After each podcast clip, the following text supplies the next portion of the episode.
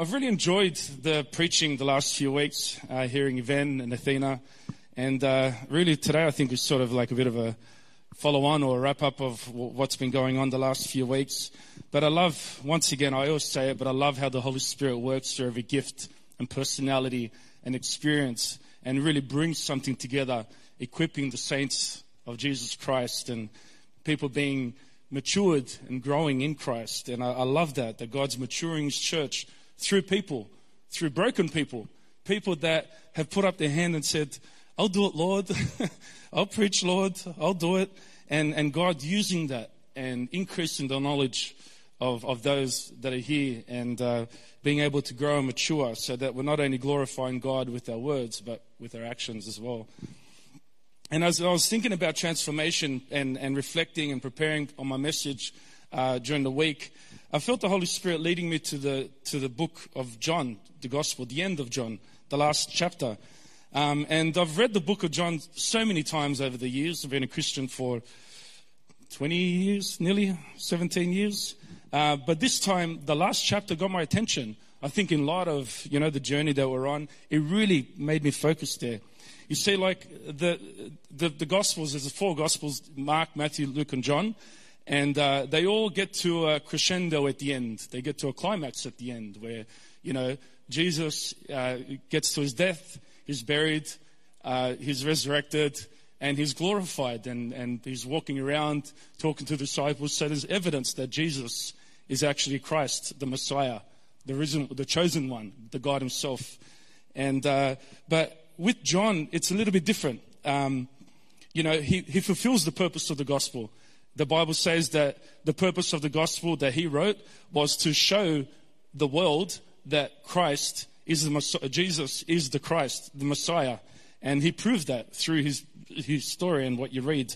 And, um, but John, he's got another chapter after that one.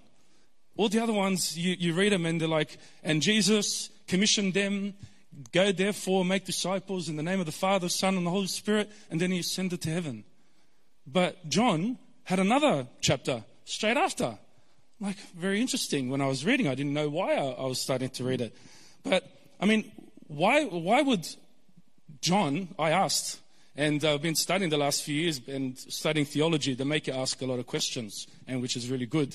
So I thought, why would John continue to write another chapter? Why, would, why, why wouldn't he stop at the climax of, of what he was trying to achieve?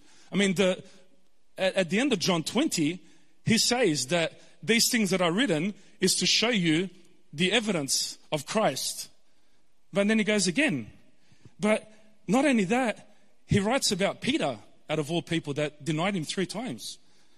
I mean, if you're going to write about anybody, write about someone that did good. Maybe John, write about yourself, John. you know, that you stood by Jesus' side and you didn't deny him three times. Why did he do that? I mean, do you really need to write another chapter? Could we, could we not have just ended with Christ glorified? It would have been great, you know? Why do we need to end with Peter? Can't we just go straight to the next book of Acts? It would have been great. The next book after John is Acts in the Bible. And in the book of Acts, you see Peter, mate, he's courageous. The, the Holy Spirit comes. He is bold, declaring, you know, the word of God. People are being saved every day, coming to Christ. But there's a reason why John wrote about Peter. And there's some things that I want to take away, I want us to take away today in this encounter with John uh, chapter 1, uh, 21, sorry. I don't have time to go through all of it, um, but the, the, first part of it was quite powerful. See, when you see, you see that Jesus here ascended and the Spirit came. So that was, we all, we all know that Jesus went to heaven. The Holy Spirit came in the book of Acts. We saw that. And the disciples, they had a mandate to preach the gospel. They had a mandate to spread the gospel. Um, they had a mandate to bring the gospel forward and, and preach it to the known world. But the story of Christ had a potential to not be spread. It had a potential of these disciples not spreading the gospel. There was a, a real, you know, I guess, a risk of that happening. And uh, it would have just been another memory or a moment in history had these disciples not carried out the will of God over their lives and the purpose of God and actually spread the gospel. And it's a very subtle trap that we can fall into ourselves. See, after witnessing the fullness of God, after the disciples watching and seeing Jesus died, buried, crucified, risen again, and walking with them, what did they do? Look at what they did. In John 21, verse 1 to 2, it says, After this, Jesus revealed himself again to his disciples by the Sea of Tiberias. He revealed himself in this way Simon Peter, Thomas called twin, Nathanael from Cana of Galilee, Zebedee's sons, and two others of his disciples were together. See, these were men, they're all, all these men that was named here, they're all the, the disciples that were in the fishing business. And uh, they're all called the Galilean fishermen. Everybody knew them. And, uh, and then in John 21 3, we see Peter say, I'm going fishing. He's like, hey, I'm going fishing. Sounds pretty easy, right? It's like, what's wrong with recreation? I, I mean, I like going fishing. What, what's wrong with a little bit of recreation here? It's okay. I mean, they've, they've just traveled with Jesus for three years. Come on, give them a break. Let them just go fishing, you know? And everyone deserves a rest, right? Well, that's not what was happening in this case in particular. Because the Lord told them, Jesus told them in Matthew 28 16, the 11 disciples traveled to Galilee, to the mountain where Jesus had directed them. So Jesus directed these guys to the mountain. But these guys went fishing. Praise the Lord. But instead, Peter, in an impulsive reaction, you know, impulsive as it was, we know the story of Peter and, and what he did, he decides to go back to his former life. And being the leader that he is, he takes everyone along with him. They follow him. Look, John 21 3, we're coming with you, they told him. We'll come. They went fishing. They didn't go to the mountain. Just the way Jesus directed them. In the original Greek, the text, when Peter said, I'm going fishing, there was a finality to it, meaning that was a finishing statement. He wasn't intending on coming back. He wasn't intending on following Christ. He was intending to go back to his former way of life. Praise the Lord. I'm getting a bit excited already. Only on page three, oh my God.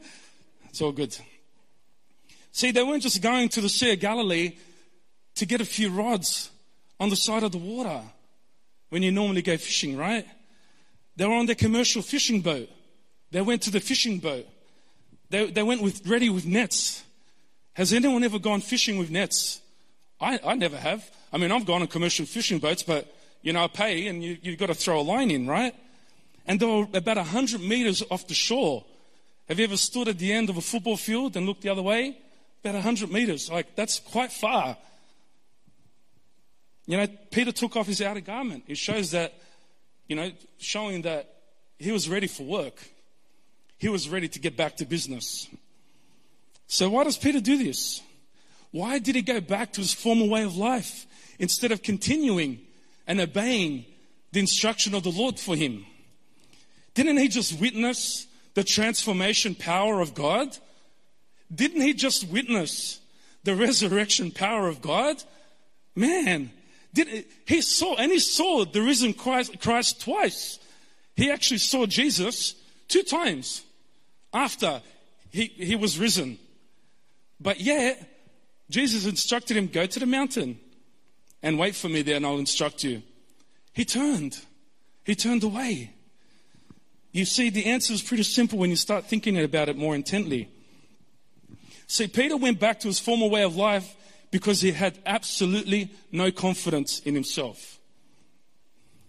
He was a proven failure to himself.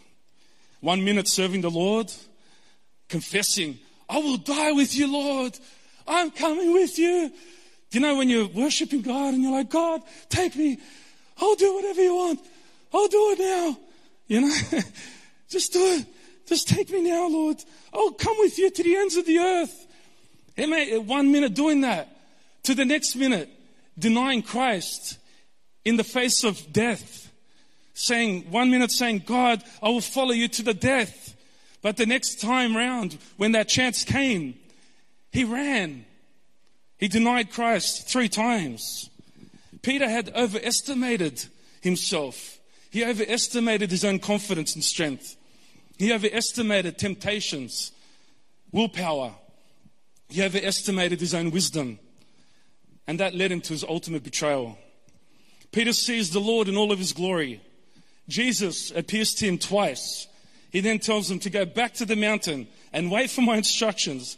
And at that point, he feels that sense of shame, self doubt, right? A sense of failure, a sense of inadequacy, feeling weak within himself. Man, I denied him three times. It must have been hard, eh? You know, when you feel like you betrayed the Lord, you're like, oh man, I feel so bad, God. I'm so sorry. He wasn't even sure where he stood with the Lord anymore. Wasn't sure, right? Probably thinking, I'm a complete failure. I don't deserve to follow Christ. God, you gave me a chance, but I failed you. I failed you, God. I'll go back to what I know. I'll go fishing. Gonna go back. Aren't we like that sometimes? Aren't we like that? When we sin, when we do things we shouldn't be doing, when we disobey God, when we feel guilty. I need two hands for this one. We don't know where we stand with God. It's like we're just bewildered. When we face that conviction of the Holy Spirit, it's like, oh, that hurt. We see our own weaknesses. We think that we can do it. We think, God, I'm all right, I can do it. Bang! Your weaknesses are in your face. We become insecure. We see all of our ugly, all of our guilt. Like, oh man, I don't want to look at that. I'm out of here. Turn away. And in all of our guilt, all of our fears, even our, in our own self preservation, we turn away from the Lord, don't we? We could still look like we're Christians, but in our hearts we've turned away. Instead of facing our weaknesses and depending on God, we take that step back, put our head in the sand. It's too painful to face it. I'm so embarrassed. We prefer not to deal with it. Not the stuff that people have seen, the stuff that you know. Like Yvette said, God sees everything, He knows everything. Peter the Apostle, he went through exactly the same experience. It was too painful to face his weakness and shame. So he went back to his former life. So let's continue. John 21, 4 to 5. When daybreak came, Jesus stood on the shore, but the disciples did not know it did not know it was Jesus. Friends! Can you imagine yelling out friends from 100 meters? Friends! Don't you have any fish? Hey! And they're going, Who is this bloke? Man, you ask, that's insulting. No! Get out, get out of here. No fish. Don't they know we're experienced fishermen? How could he be asking me that? Come on. And they carried on their thing. Jesus screams out again. They go back. Hey, cast your net on the right side, on that side, that side. What? You believe this bloke? What's he doing? What is he doing? These experienced fishermen, they knew their trade. They knew what they were doing. And some random guy, or supposedly random guy, is trying to tell them what to do. It's like, I mean, they haven't moved. The boat hasn't shifted. They're still in the same spot. All right? Why would it, why would it be different now if I throw it on the right side? I wonder why. Why would it be different? We've been working all night. But I guess they thought, we've got nothing to lose. Throw the tent. Why not? Oh, sorry, the net. John 21, 6. It says, oh, sorry, uh, where am I up to? John 21, 6b. So they did, and they were unable to haul it in because of the large fish. Man, how did that happen? How did that happen? What a miracle. What a miracle. John 21, 7. The disciple, the one Jesus loved, don't love it that John doesn't write about his own name. He doesn't put his own name. I mean, if I was writing the book, I'd be going, the one Jesus loved. I mean, he can't change it.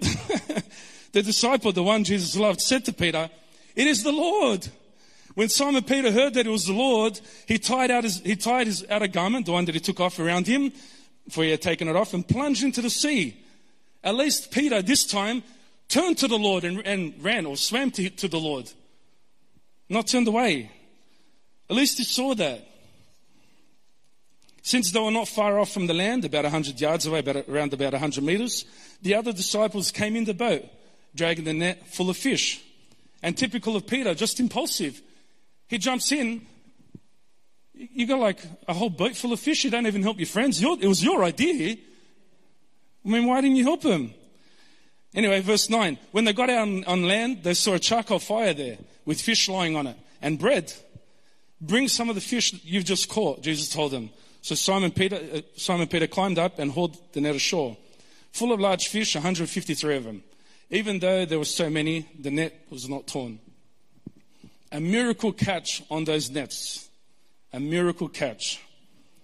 And that was a huge lesson for Peter and his disciples. See, for Peter and disciples, Jesus in Matthew 4 9 10 said, You will now fish for men. You are no longer fishers of fish. You will now fish for men. That was their purpose. That was their calling. Jesus was making that point.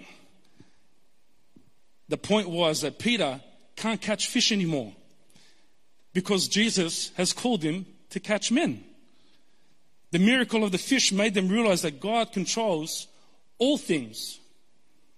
God controls everything.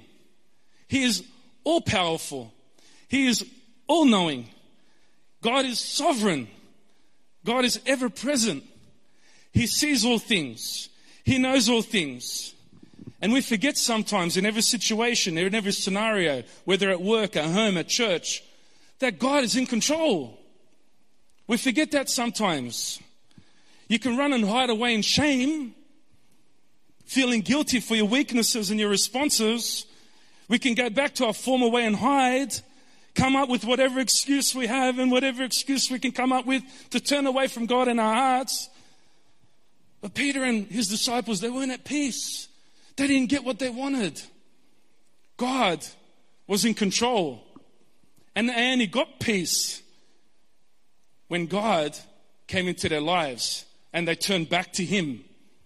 And they turned back to the calling. And they turned back to what God had for their lives.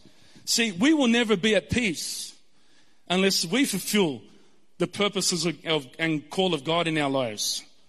And the Bible says that those that don't follow Him will never be in true peace. We don't need the Bible to tell us that. We know that. We see that. Some of us, we've lived that. Job 22 1, he says, Agree with God this guy went through a lot. Be at peace. Thereby, God, good will come to you.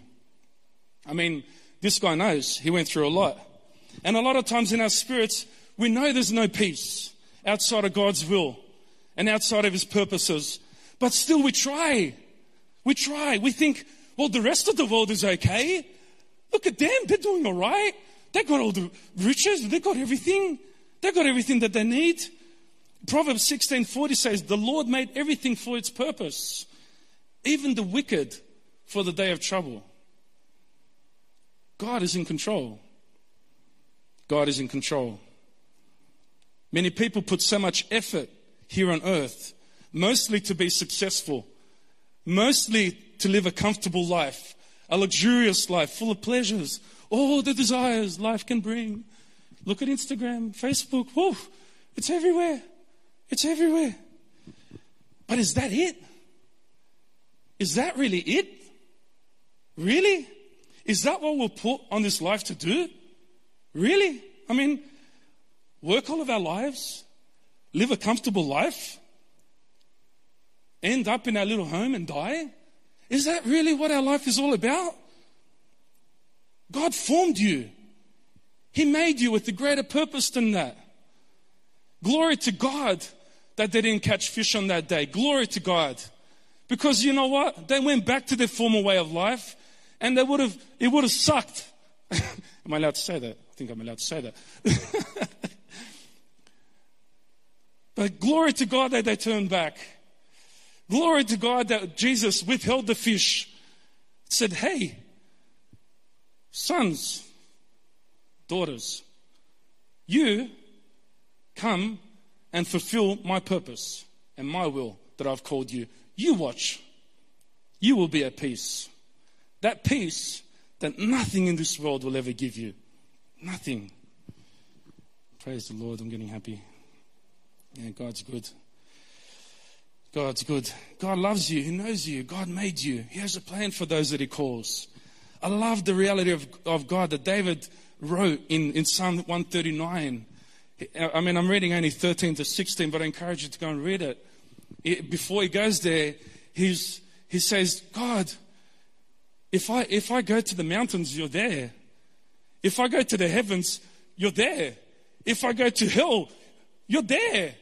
I, I, I, you're everywhere, God. You're everywhere. Then he, then he has this reality in, in verse 13. For you created my innermost being. You knit me together in my mother's womb. I praise you because I am fearfully and wonderfully made. Your works are wonderful, and I know that full well. My frame was not hidden from you when I was made in the secret place, when I was woven together in the depths of the earth. Your eyes saw my unformed body. All the days ordained for me were written in your book before one of them came to be. Wow. Glory to God. That is so good. That is so comforting. That is so comforting. Your life was designed by God. Your days have been ordained by Him. Oh, praise the Lord. Yes, you have free will. God gave us free will. He gave us free will to choose a path that leads to life, an eternal life in the presence of God. Or we can choose a life that is living away from God that leads to eternal death. Our choice. It's your choice. You choose. And I encourage you to choose life. Choose life. Don't fool yourself. You'll only live in true peace when you live according to God's purpose and design for your life. Whatever that purpose might look like for you. Maybe not, God's not calling you to full time ministry. That's okay. That's not what I'm saying here. But whatever the purpose of God and the call of God that He has for you, are you glorifying Him? Are you glorifying Him? Are you representing Christ at home, at work, at church?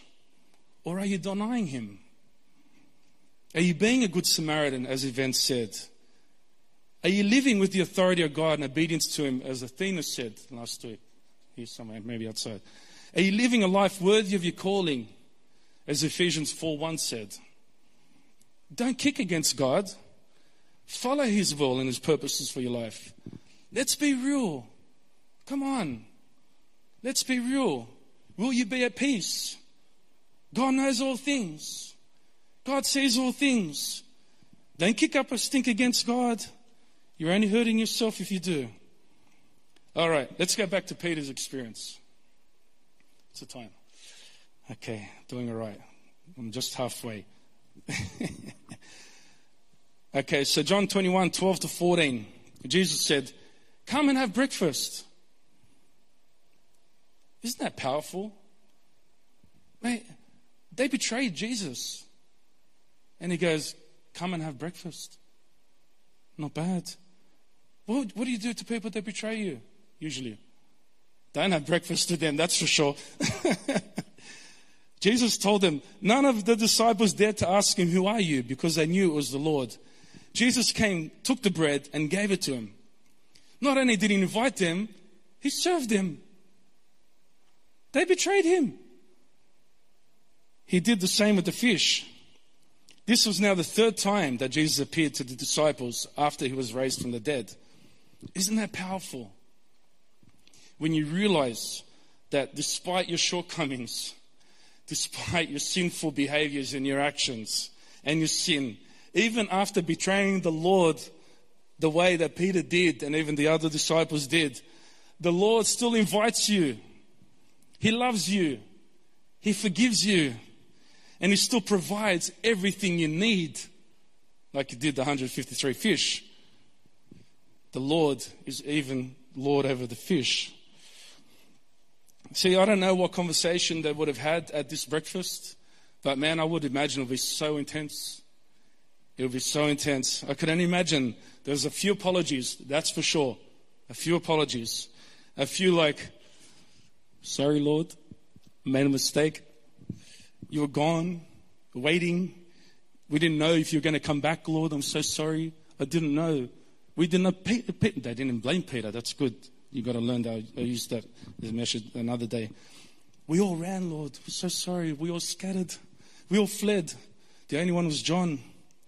We're all guilty of defecting. I'm so sorry, God. I'm really sorry. We're all weak. We all failed. We just thought, well, we know how to fish. We'll just go back and fish.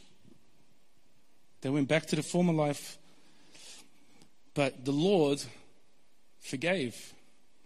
And the Lord started a restoration process with Peter. You think that God will find and start looking for replacement disciples. Honestly, like that's how bad they were. Can you imagine, you know, seeing an application form for a, for a pastor or a minister and it's like, betrayed the Lord three times? I ran, I was scattered, would you hire him or her? I don't think so. You would think that, you know, after three years with him, after seeing this guy preaching, healing people, the crucifixion, the resurrection, he's alive, talking to him like two, three times, three times now. And they still ran away, scared, traumatized. But instead, God still chose to work with a, a bunch of rejects misfits, defective people. And I'm glorifying God because thank God He's done that because He can use us. we have hope. So, how does Jesus restore the hurt, broken, disobedient disciples? How does He do it? How does God recover His believers for usefulness again after all of these things? It must take years to restore.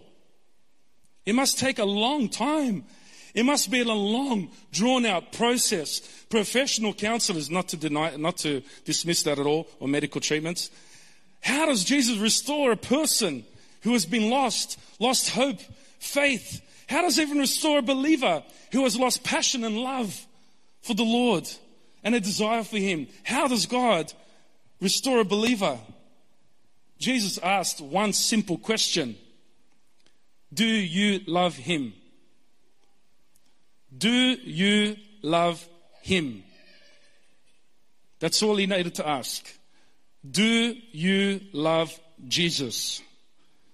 There's a lot about counseling, biblical counseling, book strategies, but how does Jesus do it? Do you love Jesus? Very simple. In John 21 15, Jesus said, When they had eaten breakfast, Jesus asked Simon Peter, Simon, son of John, do you love me more than these? Do you love me more than these? He always asks the, uh, uh, the question for a believer that has turned away from him. And he goes straight for the heart. No fluffing around, man. Just go straight for the heart. Do you love me more than these? Jesus wasn't referring to, he wasn't talking to Peter about these other disciples. Because these other disciples, they also betrayed him.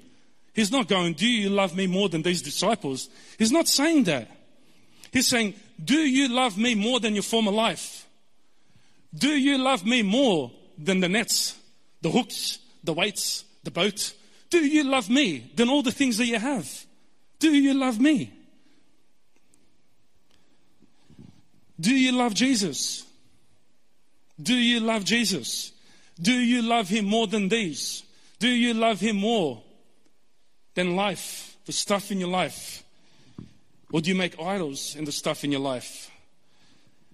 Do you love Him more than your comfort, your pleasures, your selfishness, your greed, your lust? Do you love Him more than your bad habits, like the outbursts of anger, jealousy, gossip? Do you love Him more than your inner pride, self sufficiency? Do you love Him more than these? And it's like saying, if anyone will come after Jesus, you need to deny yourself the former things of your life. We see that throughout the whole scripture. Jesus, he used the word agape love. Do you agape me, Peter? Meaning, do you have a sacrificial, unselfish type of love for me, Peter? Do you have that? Praise the Lord. I was so convicted when I was preparing this. So good. I love it. Do you love Jesus more than these? Do you love Jesus more than anything else in this world? Matthew 10:37 The one who loves a father, a mother more than me is not worthy of me. The one who loves a son, that's, so, that's uh, like provoking. The one who loves a son or a daughter more than me is not worthy of me. Jesus said this. What's he saying? He's saying, if your life, even the life that you've created, more, if you love it more than him, if you idolize these things, if you cherish these things more than him, you are not worthy of him. Ah. Oh, if you've got a problem, the scriptures, not me, sorry, I'm just preaching the scriptures. So powerful. So powerful. Jesus is saying, Do you love Christ enough to deny yourself? God is calling you to love Him in a greater way. Loving more than life itself. Seeking and agreeing with His will for your own life rather than your will for your own life. Instead of seeking that will of yours, seek Him so that you will experience the fullness of life. Jesus says, if you lose your life, you will gain life. He's not saying, you know, lose your life. Okay, I'm going to get you out of the country and I'm going to put you in a new country. No, no, no, no. You're still living the same life. But it, you'll lose your, your, your selfishness. You will lose the idolizing of the, of the things in your life. You will lose that cherish the love the desires, the pleasures of all the things in this world. And you will gain fullness of life because you love Him more than everything else. And everything else is just an add on and a bonus. And thank you, God, for it. Praise the Lord. Praise the Lord. The question you need to ask do you really love Him? It's okay to say it. But do you really? I mean, I'm not saying it in a condemnation kind of way. It's great to reflect and assess where are you really at in your life, in your, in your life with God, in your Christianity. Do you really love Him more than your own comfort? More than the former way of life? Or do you keep looking back, going, oh, it was so good before, before Christ, it was so good. I was left alone, it was so good. Like the Israelites. They look back.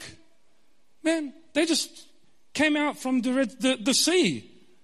I mean, they were getting tortured and they were getting whipped and bashed. They had no freedom.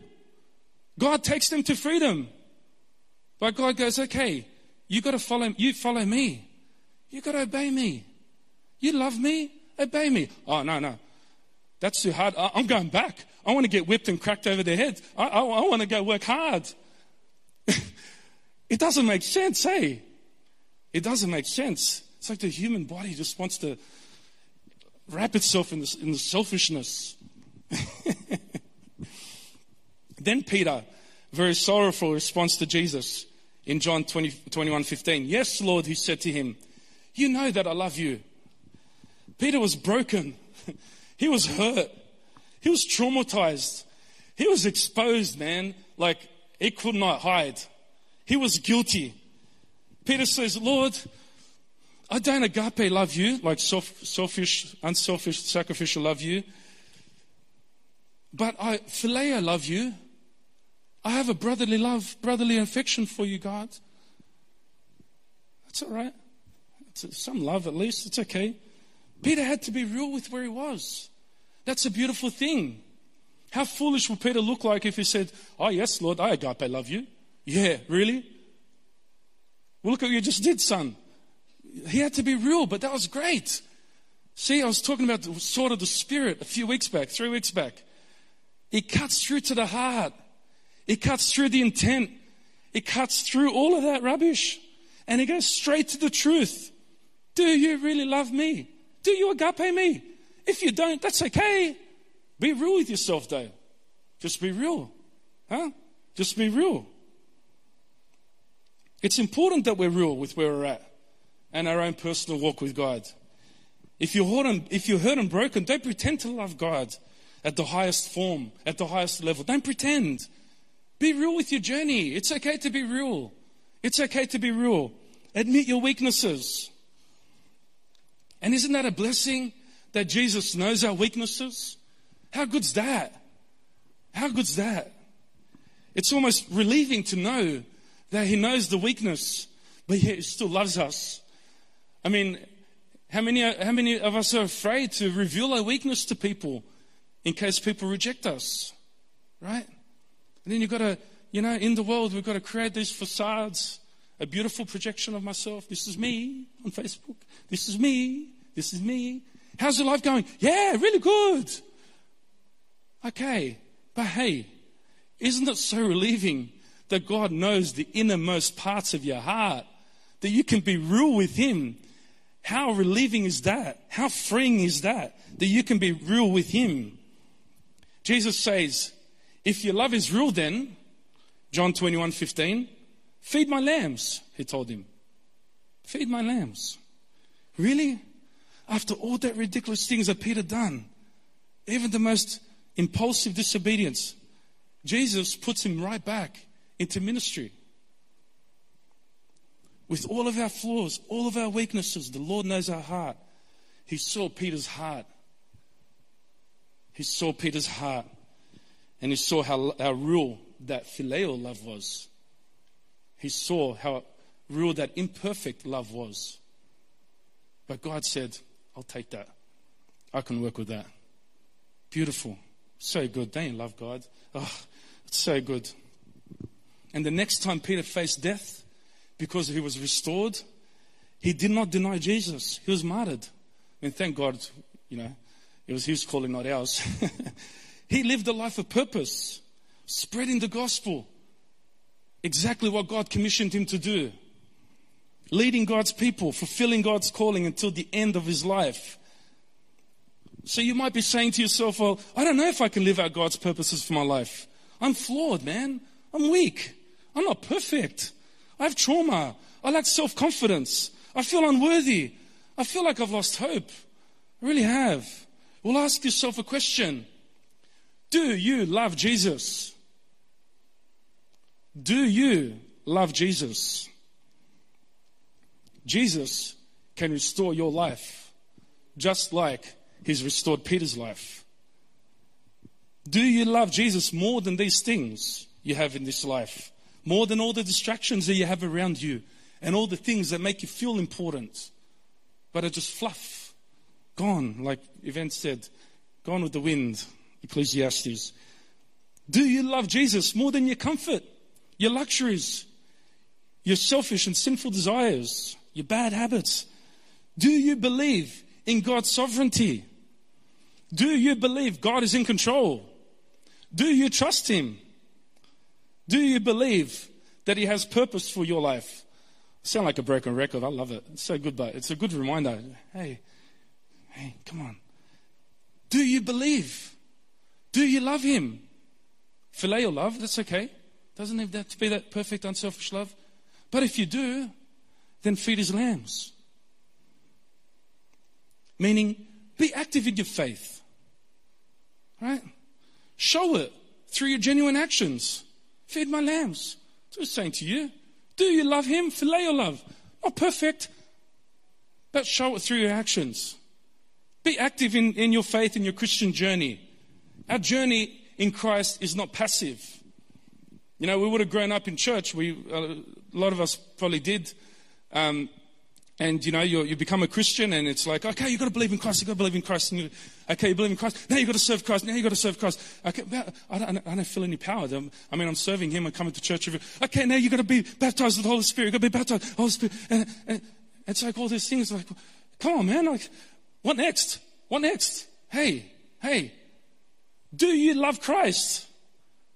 Do you love Jesus? That's it. That's the one thing that's going to compel you and drive you and push you closer to Christ. There's a Christian process called sanctification, and it simply means aligning your thoughts, your actions, and your heart with God's will and purpose. The renewal of the mind, the transformation of life. It's an active faith. And there's only one way the Bible says that we can be transformed with this active faith. It says in 2 Corinthians 3:18. And we all with unveiled face. How good's that? Unveiled face. Why? Because we can be real with him. We all with an unveiled face beholding, man, beholding the glory of God. Not just for the disciples, okay, they saw it, but blessed are those that believe and haven't seen. You can behold the glory of God with an unveiled face, are being transformed in the same image from one degree of glory to another. For this comes from the Lord who is Spirit. We are transformed individually as a church, community, and individually, sorry, as we continually glaze, not glaze, gaze on the glory of our God. as we put our attention on Jesus, we can glaze over if you like. That's your choice. We can put our attention on Jesus through word, prayer, the conviction of the Holy Spirit as we depend in Christ in all we do, beholding His glory, depending on Him, depending and trusting in His sovereignty, as we're real with ourselves and with our walk with, with the Lord. Our sanctification, that aligning of our thoughts and our actions, is dependent on a relentless pursuit of the knowledge of Christ. That is an active faith, a relentless pursuit on the knowledge of Christ. You know, when you have to buy something, you go online, you're relentlessly looking for it. You're relentlessly looking for that deal. Yeah. Comparing on different websites and going, which one's cheap? I don't want to get ripped off. I want to. Relentless, mate. We're relentless. Don't you worry. Hey, be relentless in your pursuit in the knowledge of Christ, which is actually going to give you life. Not fill up your cupboard with something else or your garage or whatever it might be. Our garage is full of stuff. We've got to get it out of there. And there's only one way to do that, and that's through the Word of God. Learning His Word, living His Word. Philippians 1 9 says, Our love for God will abound, will abound more and more as we gain knowledge and all kinds of insight. The pursuit of Christ, it's not, it's active faith.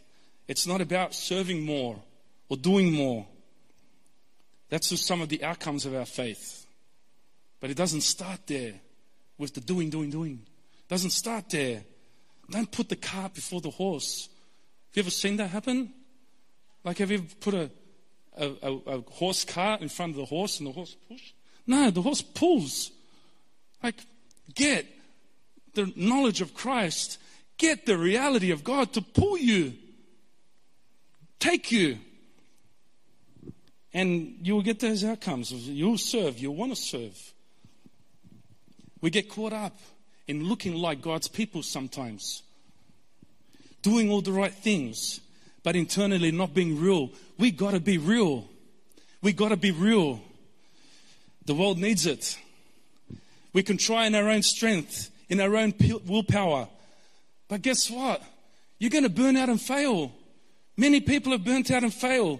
Uh, pastors and leaders, 1,600, I think it's a month, that either, either burn out, uh, just quit ministry, or, or commit moral failure. 1,600 a month. I think that's only in America. That's crazy. We'll burn out and fail when we try in our own strength to show, Lord, guys, this is me. I'm spiritual. No, hey, who cares, man? Be real. Man, go old school. Come on. That's beautiful. That's beautiful. Hey, we're Pentecostal in our faith, but we don't have to do the Pentecostal methods, well, what they teach us, the hoo ha's and all of that, just to make everything look like everything's moving. The lights, great, cool. But what's that doing for you, man? Come on. I'm not, I'm not, doing, I'm not saying dismissing that because, you know, maybe some people need that to engage with God. I'm just happy to read the Word of God in silence, personally. I mean, it's great to have co- corporate worship, but as long as it doesn't distract away from worshiping God. anyway, sometimes it's good. See, loving God is the first commandment, not the second commandment. First commandment. Am I got it right? Yeah, I've got it right. It's the first commandment. Love the Lord with all your mind, your heart, and your strength. You see, our mission is loving God, loving people. But we can't love people if we don't love God. All right? And as our church matures and grows in genuine love for God and genuine love for people, we need to have that relentless pursuit of the knowledge of Christ, that relationship with Jesus. We need an understanding of His sovereignty. Praise the Lord. An understanding that He is Lord of all. He is omnipresent, omniscient. So many beautiful words. He's everywhere. He's everywhere. he sees all things. He knows all things. Even every thought, intention, every motive. And there's a transforming effect when we pursue the knowledge of God and we gaze, gaze at the glory of Christ. Then we can be obedient to his calling. You know, 2018, my life was completely disrupted when the Lord called me to lead this church. I mean, I, I had a comfortable life. It was all right. Didn't have to push too hard. It was all good. Normal life. I was happy to do my part in the church, volunteer one or two days a week. I even sacrificed a lot of time. We built the church. You know, I ran connect groups, I did all of that. But it was still out of willpower. I was, I was still self absorbed. It was all about me. I mean, I love the Lord. Don't get me wrong. Philia, I love the Lord. I love the Lord. But, you know, still, you know, it was still my own will, my own strength. But I was disrupted when the Lord called me. And I obeyed. And now there was peace beyond my understanding. I mean, it's beyond my understanding. I mean, it's a lot harder. It's a lot more sacrifice, a lot more of denying of myself, a lot more, but there's still a peace of God. You could be thinking, well, it's too hard. I'm comfortable. Let me enjoy my selfish life. Don't disrupt me, Lord. Don't disrupt me. Don't disrupt me. But are you truly happy? Are you truly at peace? You'll never be at peace if you're not pursuing the purposes of God for your life. 2 Corinthians 8:21 says, "Our purpose is to do what's right." Oh, put it up there. In the sight of the Lord. And there's a I don't think I finished that. Is the Lord is the Lord calling you? Is the Lord calling you? Maybe not so drastic as my story. Okay? But maybe the Lord is calling you to give up something. Maybe calling you to start something. Maybe calling you to help somebody. Do you know that Sydney, I saw that this morning or yesterday, Sydney is the third loneliest city in the world. Man, they reckon it's really hard to make friends. It's true, eh? Everyone's beeping at each other all the time. The lines, coffee lines, and hey, I was there first. I mean, we see that, we're not going to talk about here. But yeah, but you see it all the time. Selfishness. We need more good Samaritans. Thank you, Yvonne. We need people helping people. We need God's love in the community. People loving people. Maybe He's even calling you to, to just to live a clean life. Maybe He's calling you to do that. To be free from your evil, sinful actions. Maybe He's calling you to not be greedy, not be so selfish. It might be an attitude, a belief about yourself, or a worldview. Opinions of others are influencing your mind rather than the Word of God. What is God calling you to do? What is He calling you to do? That's your own personal question. Where have you turned away from the Lord in your heart? Ask yourself that. Where? Ask yourself, do you love Jesus? Do you love Christ more than these things? We can get so caught up in these things, but we forget the main thing God's purpose for your life. Where do you need to realign your thoughts? Let's bow our heads right now and reflect and, and just pray. We thank you, Father God. Heavenly Father, we thank you for your word. We are so grateful for your unending love for us. We thank you so much. We are so grateful that in your love, you made us with a purpose and a calling. We are so grateful that even though, man, we are weak, we are frail, we're not, we're not perfect, we've got so many things that are in our way, but yet, Lord, you love us unconditionally and you invite us in at your table. We thank you, God. Increase our love for you.